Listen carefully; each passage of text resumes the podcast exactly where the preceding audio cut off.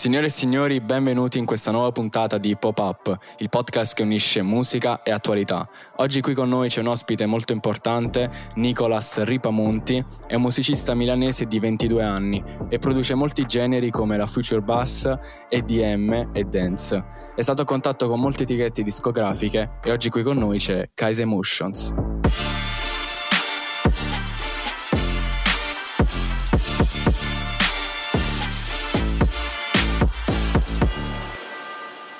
Ciao a tutti. Allora, io, come ha già detto Fabrizio, sono appunto un ragazzo di ormai 23 anni da qualche giorno, purtroppo, e appunto produco principalmente musica elettronica. Ho iniziato nel 2017 per gioco e attualmente lo faccio soprattutto per divertimento e non per soldi, tanto che non se ne guadagnano molti, quindi quel problema non persiste. E appunto ho collaborato con molte etichette, soprattutto estere, poiché italiane ce ne sono davvero poche, dato che purtroppo questo genere nel nostro paese viene, diciamo, screditato molto. Non ho ancora capito il motivo, ma è così. E come ti sei messo in contatto con queste etichette? Cioè, che tipo di... hai firmato un contratto a singolo o... Sì, allora principalmente non sono etichette indipendenti, quindi non sono come per esempio l'immaginario che hanno tutte le persone, tipo la Sony o la Universal, che sono delle major e non indipendenti, e dove invece in quel caso l'artista, diciamo che sì, firma un contratto per tutte le sue canzoni, in pratica tutta la sua carriera lui è legato a quell'etichetta lì, se vuole slegarsi ha delle penali eccetera. Invece, a differenza appunto, queste etichette indipendenti sono per lo più a singolo, quindi io ogni singolo firmo con un'etichetta diversa oppure posso decidere di lasciarlo autonomamente come l'ultimo. Ok. E tu hai detto che hai 23 anni. Sì. E diciamo che nella tua vita adesso ti occupi soltanto di fare musica oppure hai un lavoro o università o quant'altro? Allora, la mia vita scolastica è finita con le superiori e poi sono andato a fare l'anno scorso un'accademia di musica qua a Milano, che però, diciamo, non consiglio a nessuno. Cioè, non so se era la mia... Non la nominiamo. No, non la voglio nominare nemmeno io. Privacy, diciamo. Già ci sta una casa, un'etichetta indipendente che ci vuole farci causa. Bene. Diciamo, ci sta qualcosa di mezzo. Sì, comunque appunto sono andato a fare questa accademia qui e diciamo che però non mi ha aiutato granché. Cioè quello che sapevo fare io alla fine bastava, avanzava, quindi non è servito a granché. E oltre a questo, appunto, oltre alla scuola dell'obbligo, questo anno qui sì, non ho fatto nient'altro, quindi nessuna università attualmente, niente. Lavoro con la musica al 100% per ora. Quindi tu effettivamente vai a suonare? Cosa... No, allora io guadagno attraverso... Vabbè, la mia musica, ma in piccola percentuale attraverso il streaming, Spotify, Apple, eccetera. E royalties, eccetera. Esattamente, ma in piccola percentuale. E tutto il mio guadagno arriva principalmente dai siti Royalty Free Music, che non è la musica che ho online io, ma è proprio totalmente... tu che effettivamente... Esatto. Ho capito cosa fai, sì. Oppure sync licensing, comunque esclusive, sempre per siti o brand. Capito? Quindi faccio musica a parte, cioè ho due mondi, diciamo io. Sì, no, vabbè, è intelligente, perché poi effettivamente sono cose che ti tengono attivo, perché tu non fai sempre la stessa cosa. Sì, esatto, cioè vario molto i generi, cioè quello che è su Spotify non è l'unica cosa che so fare io da artista, diciamo, totale. E quali sono state le tue esperienze nel lavorare con queste etichette che hai citato? Allora... per la maggior parte buone, eccetto qualche caso, perché appunto lavorano, cioè quando tu artista piccolo firmi con queste etichette indipendenti che a loro volta non sono grandi, se non alcuni casi tipo Trap Nation, che ha un'etichetta a parte, o No Copyright Sound, meglio conosciuta come NCS o Monster Cat, quelli diciamo che sono molto popolari ma rimangono etichette indipendenti. Poi ci sono quelle più piccole che sono meno popolari e che appunto hanno dei contro, cioè tu firmi questo contratto dove c'è scritto ovviamente tutto, quindi sei a conoscenza, non c'è nessuno scamo, cose del genere. E firmi questo contratto dove appunto c'è scritto, ci sono scritte tutte le clausole, tutti i soldi, tutti, diciamo, le promozioni, i soldi che ci mettono loro e tutto. E per la maggior parte, almeno quelle con cui ho collaborato io, funziona che di base i soldi delle royalties della canzone, i soldi che la tua canzone genera, ovviamente viene splittato 50% artista nei casi buoni, diciamo, e 50% etichetta. Poi ovviamente se ci sono delle collab, tipo io produttore, poi c'è la cantante, in quel caso 25 io, 25 lei e 50 label etichetta. Però di base, cioè, tu quel 25% o 50% lo vedi raramente, perché o la tua canzone diventa davvero, cioè, fa tante stream, tanti ascolti, altrimenti, cioè, è raro che tu veda qualche soldo entrare, ecco. Sì, anche perché la maggior parte di queste etichette poi effettivamente investe, cioè è capace di investire anche su emergenti, ma non lo fa ovviamente perché cosa gli rientra se poi effettivamente sono solo emergenti, e quindi investe sui big e sui medio bassi, così fanno vedere gli emergenti che stanno investendo e fanno effettivamente quello che dicono. Poi alla fine loro di base ti seguono. Sì, loro di base fanno, cioè usano la tua canzone per accrescere la loro popolarità, promuovendo i soldi che la tua canzone genera. Loro le reinvestono nella promozione di playlist, oppure solamente profilo loro Instagram, eccetera, queste cose qui. Promozione anche della tua canzone, perché loro la tua canzone la promuovono, infatti i numeri ci sono su Spotify, eccetera, però i soldi che realmente tu vedi sono, cioè, sono pochi, molto pochi. Per quello mi sto spostando più sul mondo totalmente indipendente, però è molto difficile perché ovviamente non hai l'appoggio delle label e delle playlist e delle varie cose, quindi devi far tutto te. E diciamo che TikTok spero arrivi a darmi una mano in questo mondo, perché TikTok, se lo riesci a prendere bene, è tipo il mezzo attualmente, il mezzo più veloce. Sì, sono d'accordo. Per farti salire. Sì. Infatti ho visto che tu pubblichi molto sui social, soprattutto su TikTok, sei molto attivo. Sì. E che rapporto hai? Cioè, mi spiego meglio, nel momento in cui pubblichi un TikTok o una pagina o un reel o un post su Instagram, lo fai ovviamente per raggiungere un pubblico maggiore. Esatto, sì. Ma che ne pensi di questa cosa? Pensi che sia una buona opportunità per la musica, oppure pensi che vada anche a screditare un po' il tuo lavoro? No, secondo me le persone che la vedono come appunto una cosa che va a screditare l'arte che c'è dietro, tutto questo filosofismo qui, questo romanticismo, secondo me anche meno, cioè sono abbastanza nella via di mezzo, ma più dalla parte del pro a questi video, a questa interazione, eccetera, perché sì, da una parte magari c'è il rischio, cioè che già si è andati incontro a questo rischio, che molte persone che non hanno davvero la passione magari, o che comunque non hanno, come si suol dire, l'orecchio, eccetera, finiscano a fare musica perché vedono appunto una persona su Instagram o su TikTok che fa un pezzo figo, una base trap, eccetera. Sì, no, ti capisco, però per fortuna sono questo tipo di persone, per fortuna sfortuna, perché poi mi dispiace che ce lo diventano, perché magari loro ambiscono a diventare cantanti famosi, poi alla fine diventano fenomeni da baraccone. C'è chi intelligente, se diciamo, se ne approfitta di questo fatto e fa ancora più il fenomeno da baraccone, c'è chi si offende e quitta. Sì, esatto, ci sono due comportamenti. Però in ogni caso non salgono, cioè se salgono come quel ragazzino di TikTok che fa le cover a Lazza, tipo quella di Ferrari che è obbrottiosa. Sì. È proprio brutta, cioè lui come cazzo fa?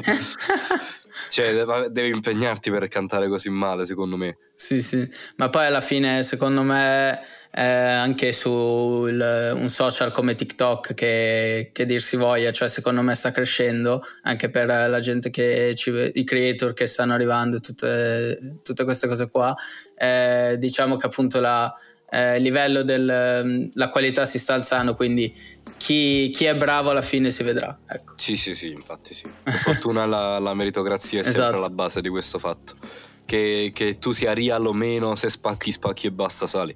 Sì, è importante. Se tu dici solo stronzate o dici quello che vivi nella tua vita magari quotidiana, sì, funziona per 2 o 3 video, ma poi però se sei, sì, è ovvio, però se spacchi anche solo quei 2 o 3 video, spacchi uguale.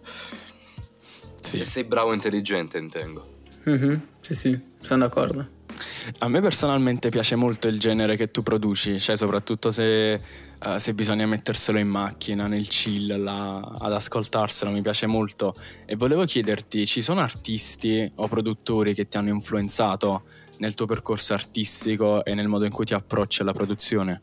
Sì, allora io ho iniziato, appunto, come ho detto, nel 2017 a causa, tra virgolette, di Kaigo, soprattutto diciamo quella wave di Tropical House che c'era in quegli anni lì, 2016, 2015 eccetera.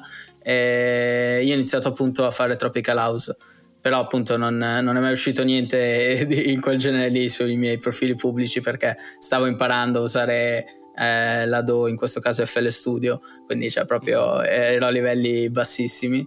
E poi dopo questo momento Tropical House eccetera, mi sono imbattuto in questo artista qua, Flume, che è abbastanza famoso, e poi anche Illenium, diciamo che ha ispirato tutti i miei pezzi recenti fino a poco fa. Adesso mi sto staccando anche a lui e sto andando più sul genere house, che è quello che sta andando di più anche in questo momento.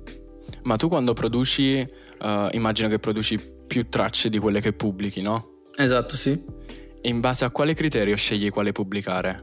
Allora, di base essenzialmente, cioè se a me piace, sì, io poi tipo in questo caso adesso faccio il video tipo su TikTok eccetera, poi se vedo che la reazione è buona mi convinco ancora di più. Però di base, se a me piace a tal punto da dire questa qua potrebbe andarci su Spotify eccetera, allora la pubblico o vado a contattare le etichette eccetera. Quindi diciamo che è una scelta completamente mia tra quelle che produco. Alcune le mando appunto sui siti di cui stavo parlando prima, tipo gli scarti li mando là poi quelle belle me le tengo e le pubblico io ok anche noi siamo produttori, cioè diciamo all'epoca facevamo un sacco di canzoni, Fabri, effettivamente ci buttavamo in studio, ne facevamo uscire 10, poi tipo 3 ce le tenevamo, le pubblicavamo in distanza molto molto lunga, tipo una ogni 2 mesi sì. E ne avevamo tipo 7, tipo dicevamo tipo ma che ci dobbiamo fare con queste canzoni le riguardate, le riascoltavi dopo 2 anni e facevi wow, questa canzone perché non l'abbiamo mai pubblicata e non la puoi più pubblicare perché esattamente la voce, perché la voce sì infatti sì, perché poi più vai avanti più odi le cose che hai fatto nel passato, sì tranne quelle caute, diciamo. Sì. Però comunque le riascolti con un orecchio diverso, magari più preciso, più allenato, sì. Con più esperienza soprattutto ti rendi conto di un sacco di stronzate che all'epoca non sentivi, per te era uguale. Sì, a me succedeva anche di recente, tipo finivo una canzone, soprattutto quando rilascio con le etichette, cioè è un casino perché tipo te contatti l'etichetta, aspetta che ti risponde, ci metti tipo 1 settimana/2, poi ti dicono il primo slot è fra 1 mese e 15 giorni, te aspettavo 1 mese e 15 giorni, quindi ora che la canzone esce, cioè il mio hype è calato perché figa è passato 1 mese e 15 giorni, ho fatto altre canzoni ormai devo riascoltare da uscita e fai wow, ma effettivamente se pubblicavo quell'altra no, ma non potevo pubblicarla perché dovevo aspettare un altro mese, quindi sì è brutto stare con le etichette, sottostare diciamo a loro eccetera, è brutto anche per questo, perché tipo finisce una canzone e non puoi dire oh questa adesso la metto fuori che figata sai che l'hai finita ma devi aspettare 1 mese da quel giorno a 1 mese per l'uscita. Sì. E a proposito, la tua prossima uscita è Blessing, giusto? Sì, 2 giugno. Io ho visto tantissimi TikTok, anche nei per te mi sono usciti in cui tu sponsorizzavi questa canzone. Sì. Ed è spaziale, soprattutto il ritornello. Sì, anche a me piace un cifro. Esatto. Che non esca tra 3 mesi. No, infatti quella rilasciò solo. Per quel motivo.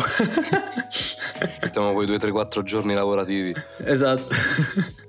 E la voce che c'è prima del ritornello è un sample che hai prodotto tu oppure l'hai trovato e l'hai comprato? Uso questo, cioè quel sample lì viene da questo sito che si chiama appunto Splice, che è dove si trovano, esatto, dove ci sono un botto di sample, e però diciamo che l'ho manipolato un po' cambiando le pitch e tutto, però sì, viene da lì, non è registrato e niente. E io ho visto anche nei video, fai vedere il progetto su FL, sì, ed è un casino esagerato. C'è un casino di roba. Io personalmente non uso FL perché ho iniziato con Logic Pro e continuo a utilizzare Logic, e quindi mi chiedevo, vedendo tutte quelle tracce separate su FL, quanto tempo ci metti a produrre e a finire una canzone come può essere Blessing? Ma soprattutto, che computer alla NASA hai rubato? È il Mac M1 del 2020, mi sembra, Pro. Direttamente dal garage futuro di Steve Jobs resuscitato. Direttamente dal mio portafoglio, purtroppo. No, Comunque, Blessing mi sembra, cioè, proprio tutto da inizio alla fine, secondo me in totale una settimana tipo, sì. Ok, una settimana in cui tu quante ore al giorno ti sei messo? No, non facevo solo quello tutto il giorno, tipo cioè il momento più bello ovviamente è quello appunto della produzione delle idee, poi c'è il momento più noioso per me che è quello del mixing e tutto, cioè stare attento a tutti gli elementi, che suoni bene qualsiasi parte della canzone eccetera, e quella parte lì è, diciamo che è la più noiosa, è quella a cui diciamo dedico meno tempo alla giornata, quindi tipo devo iniziare a mixare non so, lunedì mattina sto lì 2 ore a far quello, poi basta, per il resto della giornata non ho proprio quel progetto e faccio totalmente altro per tutta la giornata, poi il giorno dopo ci ritorno e avanti così finché non finisco. Ok. E nel momento in cui tu devi costruire la struttura principale della tua produzione, ci sono mai stati momenti di blocco? E se sì, hai delle strategie o un approccio particolare per superare questo ostacolo e quindi trovare una nuova ispirazione? Allora, se durante la produzione di una mia canzone eccetera mi blocco, la maggior parte delle volte, diciamo che un 40%, il progetto rimane lì e ciao. Okay. Tristissimo. Però questa cosa del blocco succede soprattutto se il pezzo, diciamo, non mi trasmette chissà che convinzione o comunque che emozioni, ok? Cioè, già capisco la prospettiva e dico se questa parte suona bene, dopo che ho fatto così va bene, altrimenti ciaone e faccio qualcos'altro. Cioè diciamo che col tempo ho sviluppato questa cosa, appunto, che capisco in fretta se il progetto può arrivare a qualche parte o meno. Quindi... E Blessing invece che cosa ti fa, quali emozioni ti fa provare o ti ha fatto provare nel momento in cui le hai prodotte? Blessing è nata, diciamo che è nata non dal vocal come di solito nascono le mie tracce, ma avevo già fatto tipo tutta la traccia, però mi mancava il vocal, avevo già fatto anche il drop e tutto, e diciamo che è nata dall'ispirazione che ho avuto ascoltando questa playlist su Spotify dove c'erano tutte canzoni, diciamo, in questo genere qui, che appunto è house, però c'è quel suono lì con l'LFO, ok, l'automazione, quel suono lì strano del vocal durante il drop, sì. Ed è proprio, diciamo, un genere che sta nascendo con quel vibe lì, e appunto ascoltando quel genere lì ho pensato devo fare anch'io qualcosa così. E allora ho iniziato a fare la traccia e tutto, poi però mi mancava il vocal e fortunatamente l'ho trovato e mi piaceva anche su Splice, e appunto diciamo che l'ho fatta anche in previsione, in vista dell'estate, cioè appunto è molto estiva, sì, e niente, cioè quando l'ho prodotta e tutto Cioè, meno male che non faccio video mentre ci sono io, mentre produco, perché sennò, cioè, tipo io quando ho ascoltato il drop, tipo avevo finito di farlo e mettere il basso tutto, anche non mixato, ho alzato al massimo, ho iniziato ad ascoltare il drop e tipo c'ero io che tipo ballavo sulla sedia, bruttissimo. E niente, quando succede questo capisco che mi piace la canzone. Sì, capita anche a me molte volte con delle produzioni. Io personalmente non produco il tuo stile, mi è capitato qualche volta, giusto per divertirmi, di fare qualche cosa house, però mai pubblicato, e ci sono proprio quei momenti in cui alzi il volume e fai proprio il cazzone. È bello. Sì. Però... Poi personalmente mi dà proprio quel mood, oltre che estivo, di spensieratezza, cioè tu ti metti là, chiudi gli occhi e voli con l'immaginazione. Sì, devi proprio farti trasportare a quella canzone lì, è l'idea che ho avuto, diciamo. Ci sei riuscito. Meno male.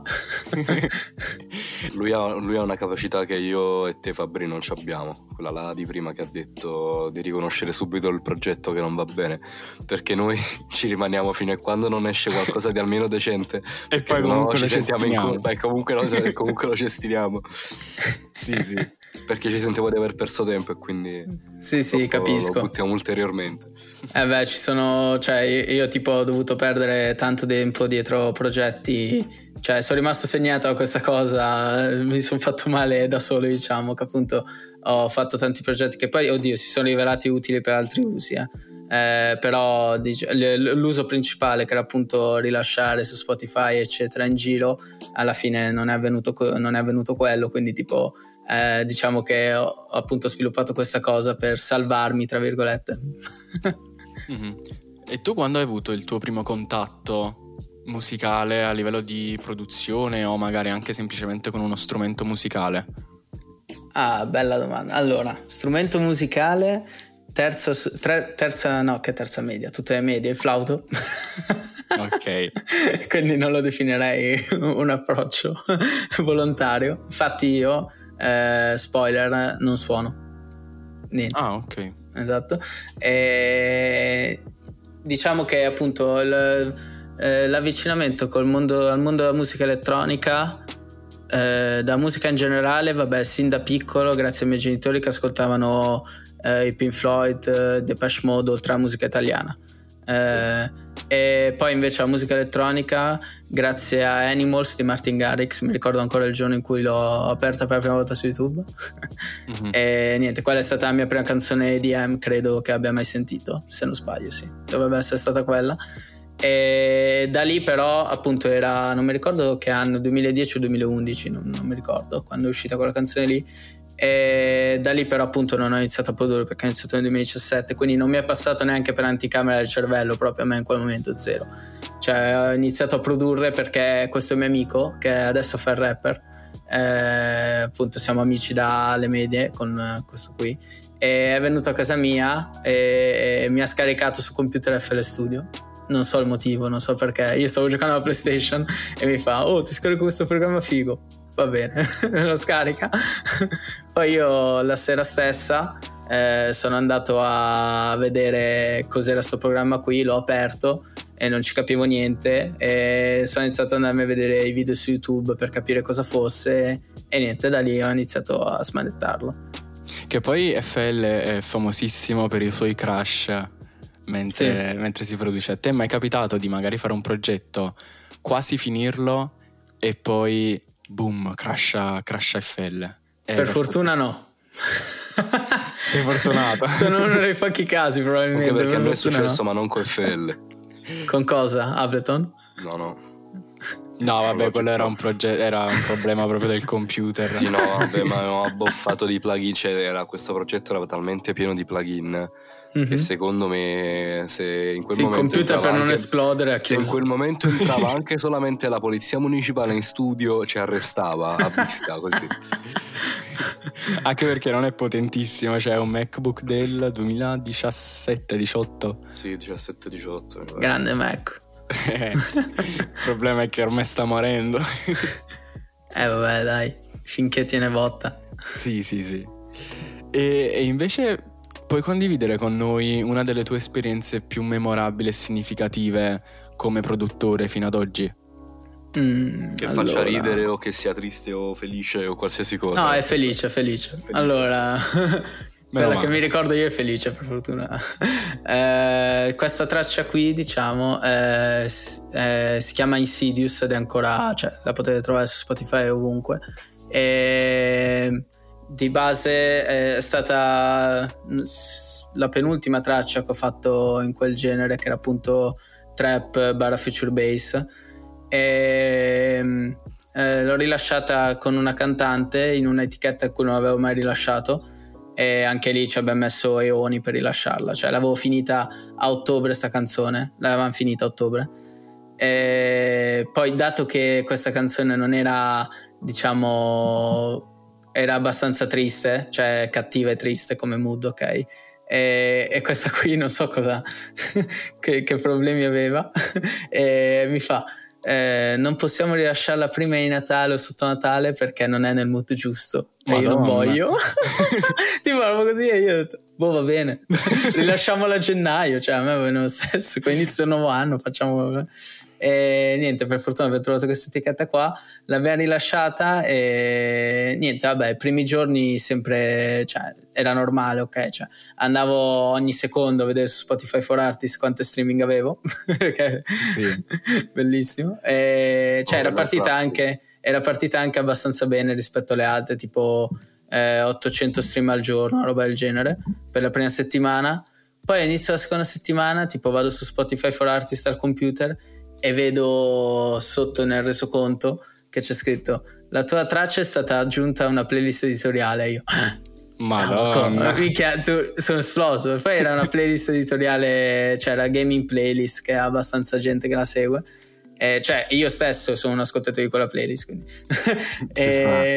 e tipo, cioè, su Instagram ancora nell'archivio ci sarà il video, cioè io ho preso il cellulare e mi sono fatto il video con la fotocamera anteriore della mia faccia e poi ho ripreso lo schermo e l'ho pubblicato così sulle storie, proprio mi frega. Che grande. E niente, quello è stato quello che ricordo più recente, il momento più bello è stato quello.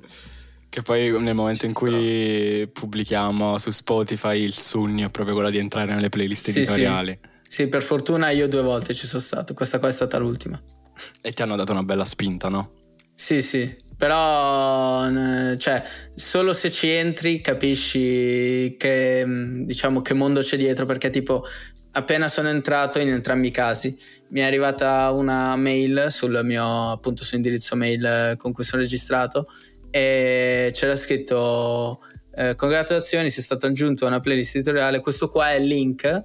Cioè proprio mi hanno inviato un link che tu dovevi mandare ai tuoi fan, ok? E se loro aprivano quel link lì e ascoltavano la tua canzone da quel link, la tua canzone saliva nel ranking della playlist editoriale di Spotify. Cioè, se no, altrimenti la mia era in fondo, cioè era l'ultima, ok? Era proprio l'ultima in fondo, e più gente ascoltava questo link qui più possibilità c'erano che io salissi nella playlist. Vabbè, quindi c'è anche là tutto un giro dietro. Sì, c'è fattore di engagement, eccetera, interazioni, tutte queste robe qua, ci sta, pulito. E tu hai fatto tutto da autodidatta oppure ti sei rivolto a dei corsi o a delle accademie musicali? Allora, come appunto ho detto prima, diciamo, cioè io fino al 2021 sono stato totalmente autodidatta, ma potevo anche rimanerlo, perché appunto in questa accademia in cui sono andato non ho imparato granché, se non dal lato di tecnico audio, perché ho fatto cioè l'hai completato questo corso? Sì, l'ho fatto. Quindi vabbè, almeno c'è il pezzo di carta. Sì, il pezzo di carta ce l'ho. Di essere professionale e magari non hai imparato un cazzo, non fa niente, voglio dire. No, il pezzo di carta c'è, dopo tutte le madonne a me il pezzo di carta. Vabbè, ci sta. E niente, dal lato perché ho fatto 2 corsi, produzione musicale e tecnico del suono. Tecnico del suono mi ha aiutato perché cioè non, dalla mia stanza ovviamente non ho mai messo le mani su un mixer analogico. Lì ho fatto quello, quindi cioè ho imparato a usare un mix analogico, a microfonare il palco e tutte queste robe qui, la batteria eccetera, quelle cose sono state utili, però dal lato produzione musicale no, e quindi diciamo che produzione musicale autodidatta, ecco. Ok, e daresti, cioè consiglieresti questa strada ai giovani che vogliono intraprendere una carriera simile alla tua, comunque nella produzione musicale? Sì, quella l'autodidatta assolutamente, perché cioè basta sapere un po' di inglese, ma anche cioè basta saperlo leggere, perché attivi sottotitoli su YouTube e lo capisci. È pieno di video, puoi anche mettere i sottotitoli in italiano, fai prima. Ma sono tradotti male a volte forse. Vabbè, quindi magari ti dicono una cazzata, te sei lì sì, ha detto quello. E cioè trovi appunto un bordello di roba, poi dipende dal genere che vuoi produrre te eccetera, però vabbè appunto in inglese è pieno. Se poi vuoi fare trap in italiano ci sono video anche di appunto youtuber italiani che fanno tutorial eccetera, quindi è ancora più facile. E tu continui a produrre dalla tua camera oppure ti sei creato un tuo studio? No, ancora la mia camera senza pannelli né niente, appena imbiancata, cioè da qualche settimana. Okay. Purtroppo a mia mano anche quello. Ok.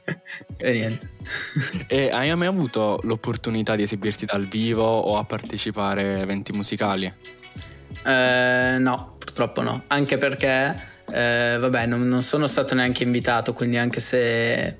avevo questa abilità non potevo farlo comunque. Grande malus, nonostante la musica che io produca non so fare il DJ, cioè non ci ho mai provato e non ho console, quindi devo aggiungere questo alle mie competenze, devo comprarmi una console e iniziare a fare il DJ. Non è difficilissimo alla fine, soprattutto per te che produci già qualcosa in mente, ce l'hai come funziona eccetera. Mm-hmm. Basta che ti impari un pochettino a gestire, perché poi alla fine ogni console è diversa, ma diciamo lo scopo è lo stesso, basta che impari la tua console come è fatta e come fare determinate cose che te servono, però principalmente tu i brani li fai tu, te li fai da solo, quindi basta che li starti e poi magari ti impari gli hook, diciamo tra canzone e canzone, te lo fai particolare con il tuo stile eccetera eccetera. Mm-hmm. E vedi che la gente vola effettivamente. Sì. Dovrò imparare a farlo. Anche perché è importante per il genere che produci. Lo so. E invece passando proprio ad un altro argomento, come vedi il ruolo della tecnologia nella produzione musicale? Cioè soprattutto per il genere che... l'intelligenza artificiale mi stai per introdurre? No. Ah ok, non pensavo quella. Non per forza quella, però anche proprio il ruolo della tecnologia, anche... i social o se vogliamo anche l'intelligenza artificiale, però non tanto quella ma più che altro i social, il voler comunicare attraverso uno schermo e non più come si faceva un tempo dal vivo. Allora ci sono molti, come tutte le cose, molti pro e contro secondo me, però vabbè per me che appunto abito a Milano, che quindi cioè diciamo il fulcro eccetera, non fa né caldo né freddo avere o no i social, cioè ovviamente aiuta, però per esempio per una persona che magari vive in un posto più isolato eccetera, cioè per farsi scoprire se non ci fossero i social magari chissà quanti artisti non esisterebbero adesso, per dire, cioè dovrebbero per forza venire qui a Milano per farsi vedere. Adesso grazie a TikTok o Instagram invece è molto più facile scoprire gente eccetera. E inoltre diciamo appunto secondo me la diffusione dei social e tutto sta aiutando, se con buone idee, a emergere a tante persone. Cioè un esempio è Junior Steed, il ragazzo di Mashup, quello che ha iniziato, cioè lui adesso è sempre in giro grazie a TikTok, perché ha iniziato a fare una cosa che nessuno faceva prima, almeno noi in Italia, all'estero non lo so, e ha funzionato benissimo, ovviamente i risultati si vedono, e quindi cioè secondo me cioè, io sono molto pro ai social e a questa cosa qui. E a proposito dei social che quindi mettono in contatto più persone, mm-hmm. Hai mai collaborato con altri artisti o musicisti? E se sì, qual è stata l'esperienza diciamo di collaborazione più significativa per te? Allora sì, ho collaborato con tipo al giorno d'oggi 5 o 6 solo di quelli con le canzoni, cioè che le canzoni sono uscite, perché poi altri invece si sono persi diciamo le idee nell'etere, quindi potrebbero essere stati molti di più, e tutti in pratica li ho conosciuti grazie a Instagram o grazie alle etichette, perché appunto usciva la mia canzone su questa etichetta e loro, essendo artisti che avevano rilasciato sulla etichetta, seguivano a loro volta la pagina Instagram di questa etichetta qui e vedevano il post e ascoltavano la canzone e dicevano bella bella, e mi scrivevano in direct e nascevano appunto le collab così. Giusto ieri per esempio, grazie al mio penultimo TikTok se non erro, mi ha scritto un ragazzo italiano su Instagram per fare una collab, cioè quindi nascono così dal nulla, molto facili, cioè non è niente di strano.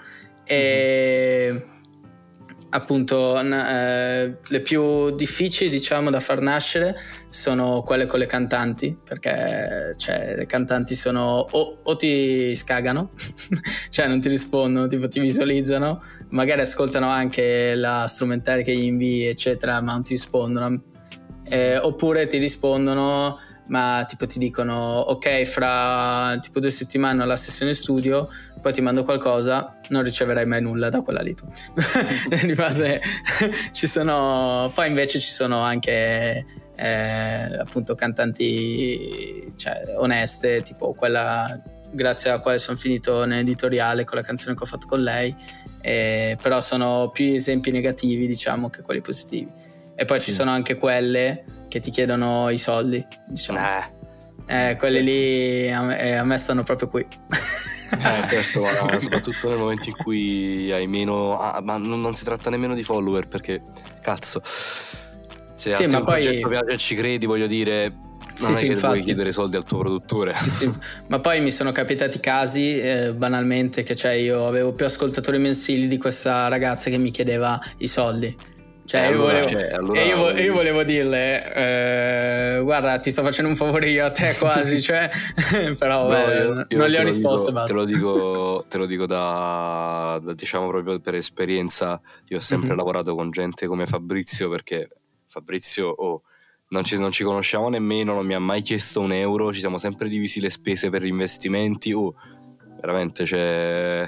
Ma sì, è la passione, cioè secondo me fare musica cioè non la fai per i soldi, perché se puoi fare i soldi fai altro. Io penso che se Fabrizio fosse donna già l'avrei sposato cioè veramente un socio del genere non penso che nessuno ce l'ha, sono tutti infami fidati e quindi tu li vendi beat, cioè ti è mai capitato di venderli oppure li produci per pubblicarli in maniera con etichetta oppure senza? Ok, allora c'è stata una parentesi però era un altro profilo Instagram, cioè sotto un altro nome, perché non volevo intaccare Kaisemotions appunto, e ho usato questo profilo qua che mi sono inventato il nome, la tag e tutto, e facevo puramente beat trap, hip hop, drill eccetera, questo tutto il mondo urban in pratica sì. E contattavo artisti soprattutto oltreoceano e gli chiedevo appunto questo è il beat, mi piace molto la tua musica eccetera eccetera, se vuoi te lo posso vendere, tipo gli facevo le offerte tipo due al prezzo di uno eccetera, tutte queste cose qua e diciamo che con questa tecnica qui sono andato avanti per 3-4 mesi e ho fatto un po' di soldini anche, però poi appunto ho scoperto il mondo di cui abbiamo parlato all'inizio, royalty free e tutti i siti, e sono andato su quello e basta. Effettivamente questo potremmo farlo anche noi Fabri tranquillamente sì è molto, frutta molto devo dire sì, no, anche perché effettivamente Fabrizio poi sa fare un sacco di cose, cioè è un produttore assurdo, non facciamo uscire molta roba, questo è il problema. Dobbiamo un po' buttarci in studio, dobbiamo risolvere un po' di problemi col computer, altrimenti avremmo già buttato giù un sacco di roba. Io devo pubblicare 3 pezzi, sto aspettando ancora che risolviamo. Ma che genere fate voi? Noi facciamo rap, hip hop, trap, diciamo un po' tutto tutte le sfumature diciamo del rap attuale quindi questa trap, drill eccetera. Sì, poi a livello di produzioni io cerco di divagare molto, cioè io ho iniziato facendo trap, poi pop, poi house più o meno, molto raro E poi io c'ho mia mamma che suona il flauto, ha fatto il conservatorio, mio nonno prima viola al conservatorio, e quindi ho provato a unire queste cose e a fare una traccia tipo orchestral, epica. Ci sta, sì, ho capito. E questa cosa mi ha aiutato molto, soprattutto poi quando devo andare a inserire dei plugin, a trovare delle melodie che rendono poi il beat trap o hip hop che sia tra virgolette unico. Mm-hmm. Quindi l'influenza dei generi secondo me è molto importante. Sì, è molto importante, confermo. Sì. E tu hai mai cercato di esprimere un messaggio o un'emozione specifica attraverso la tua musica? Sì, per esempio con appunto Blessing, come abbiamo detto prima, quelle emozioni lì volevo trasmettere, spensieratezza eccetera, leggerezza, tutte quelle cose, mood estivo eccetera, quell'ambiente lì diciamo. Poi invece diciamo per la maggior parte io vado più alla ricerca del, diciamo che sono molto perfezionista, quindi vado alla ricerca del sound che voglio io in quel momento. Poi non ci penso tanto al vibe eccetera, quelle cose lì. Ti fai trasportare? Sì, mi faccio trasportare, banalmente sì. Sì. E ci sono obiettivi specifici che ti sei prefissato per la tua carriera musicale a breve e a lungo termine? Cioè che cosa ti piacerebbe raggiungere?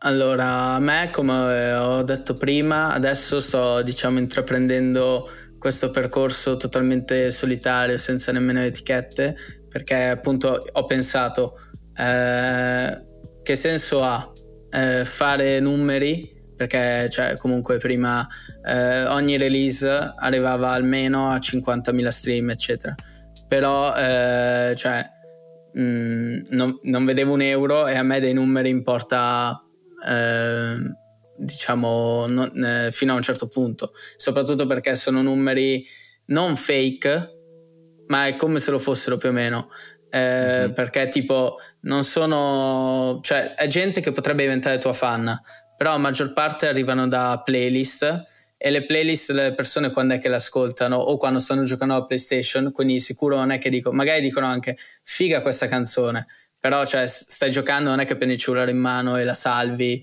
o vai sul profilo del tipo e lo inizi a seguire, ok?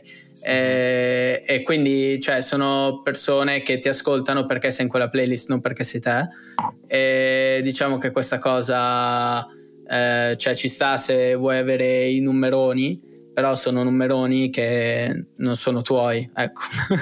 Banalmente. Sì. E appunto quindi adesso con l'ultima release e quella che deve uscire ho iniziato il percorso totalmente da solo, rilascio con DistroKid, che tanto ero già iscritto da 2018 e niente, faccio il 100% così. Di royalties se non sbaglio. Sì, ma poi c'è un esempio banalissimo, l'ultima canzone che ho fatto uscire, Calling Your Name, adesso ha tipo pochissime streams rispetto alle mie canzoni, cioè adesso ho tipo 500 streams dopo non so quanto è, 2 settimane che è uscita, non mi ricordo, però tipo su 500 persone che l'hanno ascoltata in 20 mi hanno iniziato a seguire. Se fai la proporzione, cioè è tipo è più 200% rispetto alle altre uscite che ho fatto io, per il motivo che ho spiegato prima.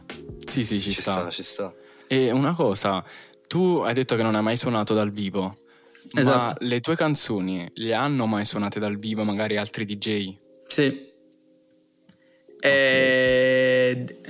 Per esempio che anche traguardo questo è, che traguardo. Quello è bello. Questo è bello. Soprattutto quando chiedo i video e finalmente me li mandano, così li posso vedere anch'io, perché sennò cioè lo so che li suoni, bravo, però io voglio vedere la gente, sentire la gente che urla e canta, cioè.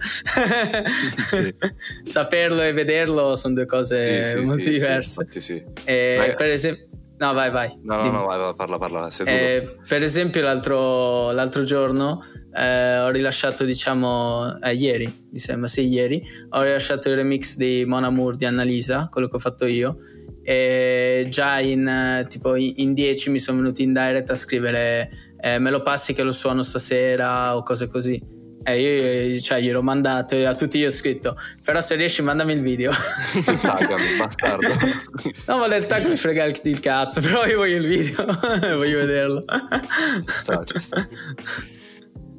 Senti, invece, vediamo, facciamo l'ultima domanda. Mm-hmm. Così, diciamo, rispettiamo il tempo, diciamo, di tutti quanti, perché tutti quanti abbiamo avuto più o meno, cioè tutti gli ospiti hanno avuto un tempo limitato. Sì. E allora, diciamo, puoi farmi un, per curiosità, perché io molte volte, diciamo, mi faccio la domanda, ma io tot tempo fa che musica ascoltavo? Non ascoltavo di certo questo tipo di musica. Mm-hmm. Tu nel tempo hai cambiato, diciamo, gusti musicali?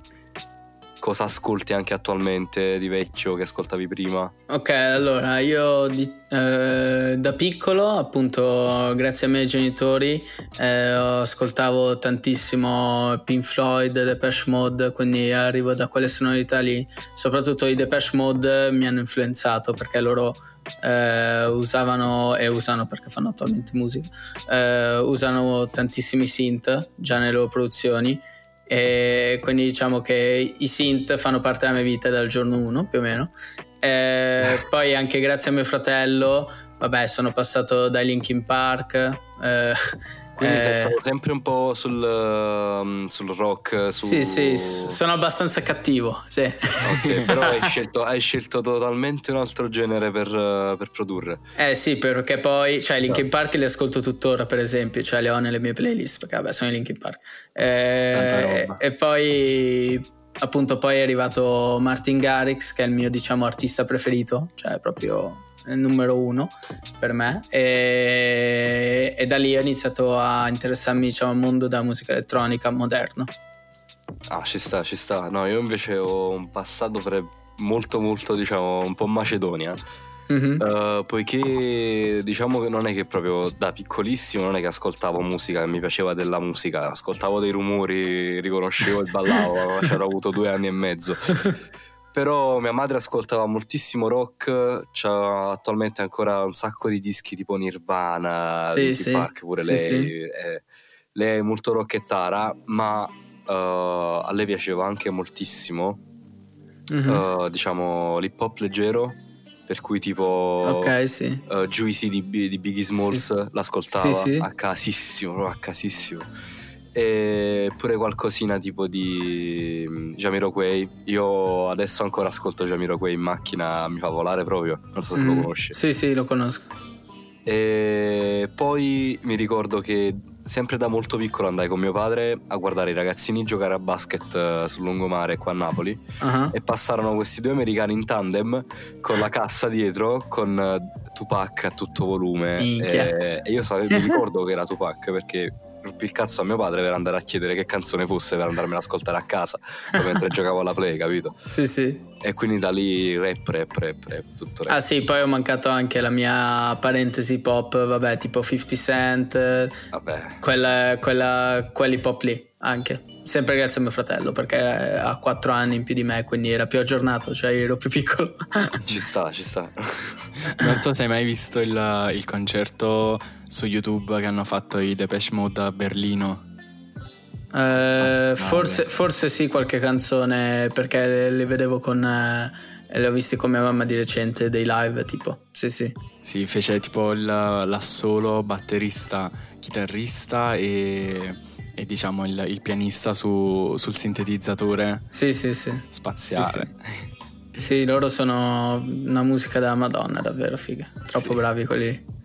E infine puoi condividere con noi qualche consiglio o suggerimento per i tuoi ascoltatori su come apprezzare e comprendere appieno la musica e l'arte in generale? Ok, allora diciamo che la musica io l'ascolto non basandomi sui generi, ma molto anche sulle emozioni che trasmettono. Quindi non è che se sento una produzione, cioè un genere che non mi va, diciamo, molto a genio, come per esempio il reggaeton, allora io salto per forza la canzone solo perché è reggaeton, ma l'ascolto sia per curiosità cioè, perché comunque non è un genere che produco, quindi io sono sempre curioso quando sento qualcosa che non produco, un genere che non conosco benissimo eccetera, ascolto sempre i suoni, perché cioè, quando fai musica, e credo che voi lo sappiate entrambi, cioè tipo io quando ascoltavo musica prima di iniziare a produrre era un'altra cosa. Adesso invece, per esempio, l'ascolto focalizzandomi tantissimo sui suoni e tipo a chiedermi come l'ha creato, come gli è venuto in mente di metterlo in quel posto lì, sì. Tipo che note sta facendo degli accordi, sta facendo una melodia eccetera, queste cose qui. E quindi anche all'ascoltatore a me viene da dire, cioè non di chiedersi ovviamente per esempio che strumento è, perché cioè l'ascoltatore frega poco, però di quando si sente qualcosa che non è familiare, di comunque cercare di apprezzarlo e di ascoltarlo fino in fondo, perché magari può riservare sorprese, appunto tipo far scoprire un mondo che magari può diventare appunto il tuo mondo preferito, in questo caso genere. Sì, anche perché lo dico perché l'ho vissuto sulla mia pelle. Nel momento in cui inizio a produrre, magari non dall'inizio ma dopo un annetto, mm-hmm. e senti le canzoni, diciamo, sì. di artisti già affermati, inizi a sentire cose che prima non sentivi. Esatto, sì, cioè, sì. riverberi, il panna sì, di alcuni sì. suoni. È fantastico. È bruttissimo, ma bellissimo. Sì, sì, da un lato perché esatto. ti stravolge le canzoni. Sì, però, sì. diciamo, sono piccolezze. Infatti anche io nelle mie produzioni cerco sempre di mettere quella cosa, possiamo chiamarla perfezione maniacale. Sì, sì, sì, sì, sì, sì, sono che, come che te. Magari solo io sento, però per me completa. Sì, sì, se non c'è quello ti senti in colpa, anche se nessuno lo sente. Tu sai che c'è.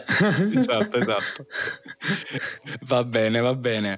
Noi ti ringraziamo per aver accettato l'invito ed essere stato qua con noi. Sì, sì, grazie a voi. È stata una piacevole chiacchierata. È stata la mia prima volta a un podcast. Sì. Veramente? Sì, dai, sì.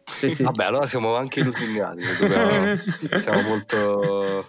Avevo solo fatto una live su Twitch, ma non era un podcast, quindi è la prima volta che... ok, ci sta. Vabbè, allora speriamo che questo podcast possa arrivare a più persone possibili, così che ti conoscano meglio. E soprattutto, se arriva a tante persone, quando ci sarà la seconda stagione faremo degli investimenti molto importanti che ci permetteranno anche di fare dei podcast, diciamo, dal vivo, un po' di spoiler, così vi conosco, un po' di hype, esattamente. Magari nella seconda stagione dal vivo facciamo un episodio e li possiamo fare anche più lunghi, perché così non stringiamo i tempi, facciamo delle domande dal vivo, ci vengono più naturali. Esatto, ci sta, bello. Dai, allora grazie ancora, salutiamo tutti. Grazie a voi. Va bene, allora per questa puntata è tutto. Rimanete sintonizzati, perché vi ricordo che ogni lunedì alle 8 di sera esce un nuovo episodio di Pop-Up, il podcast che unisce musica e attualità, con tanti nuovi ospiti. Per oggi è tutto. Ciao a tutti.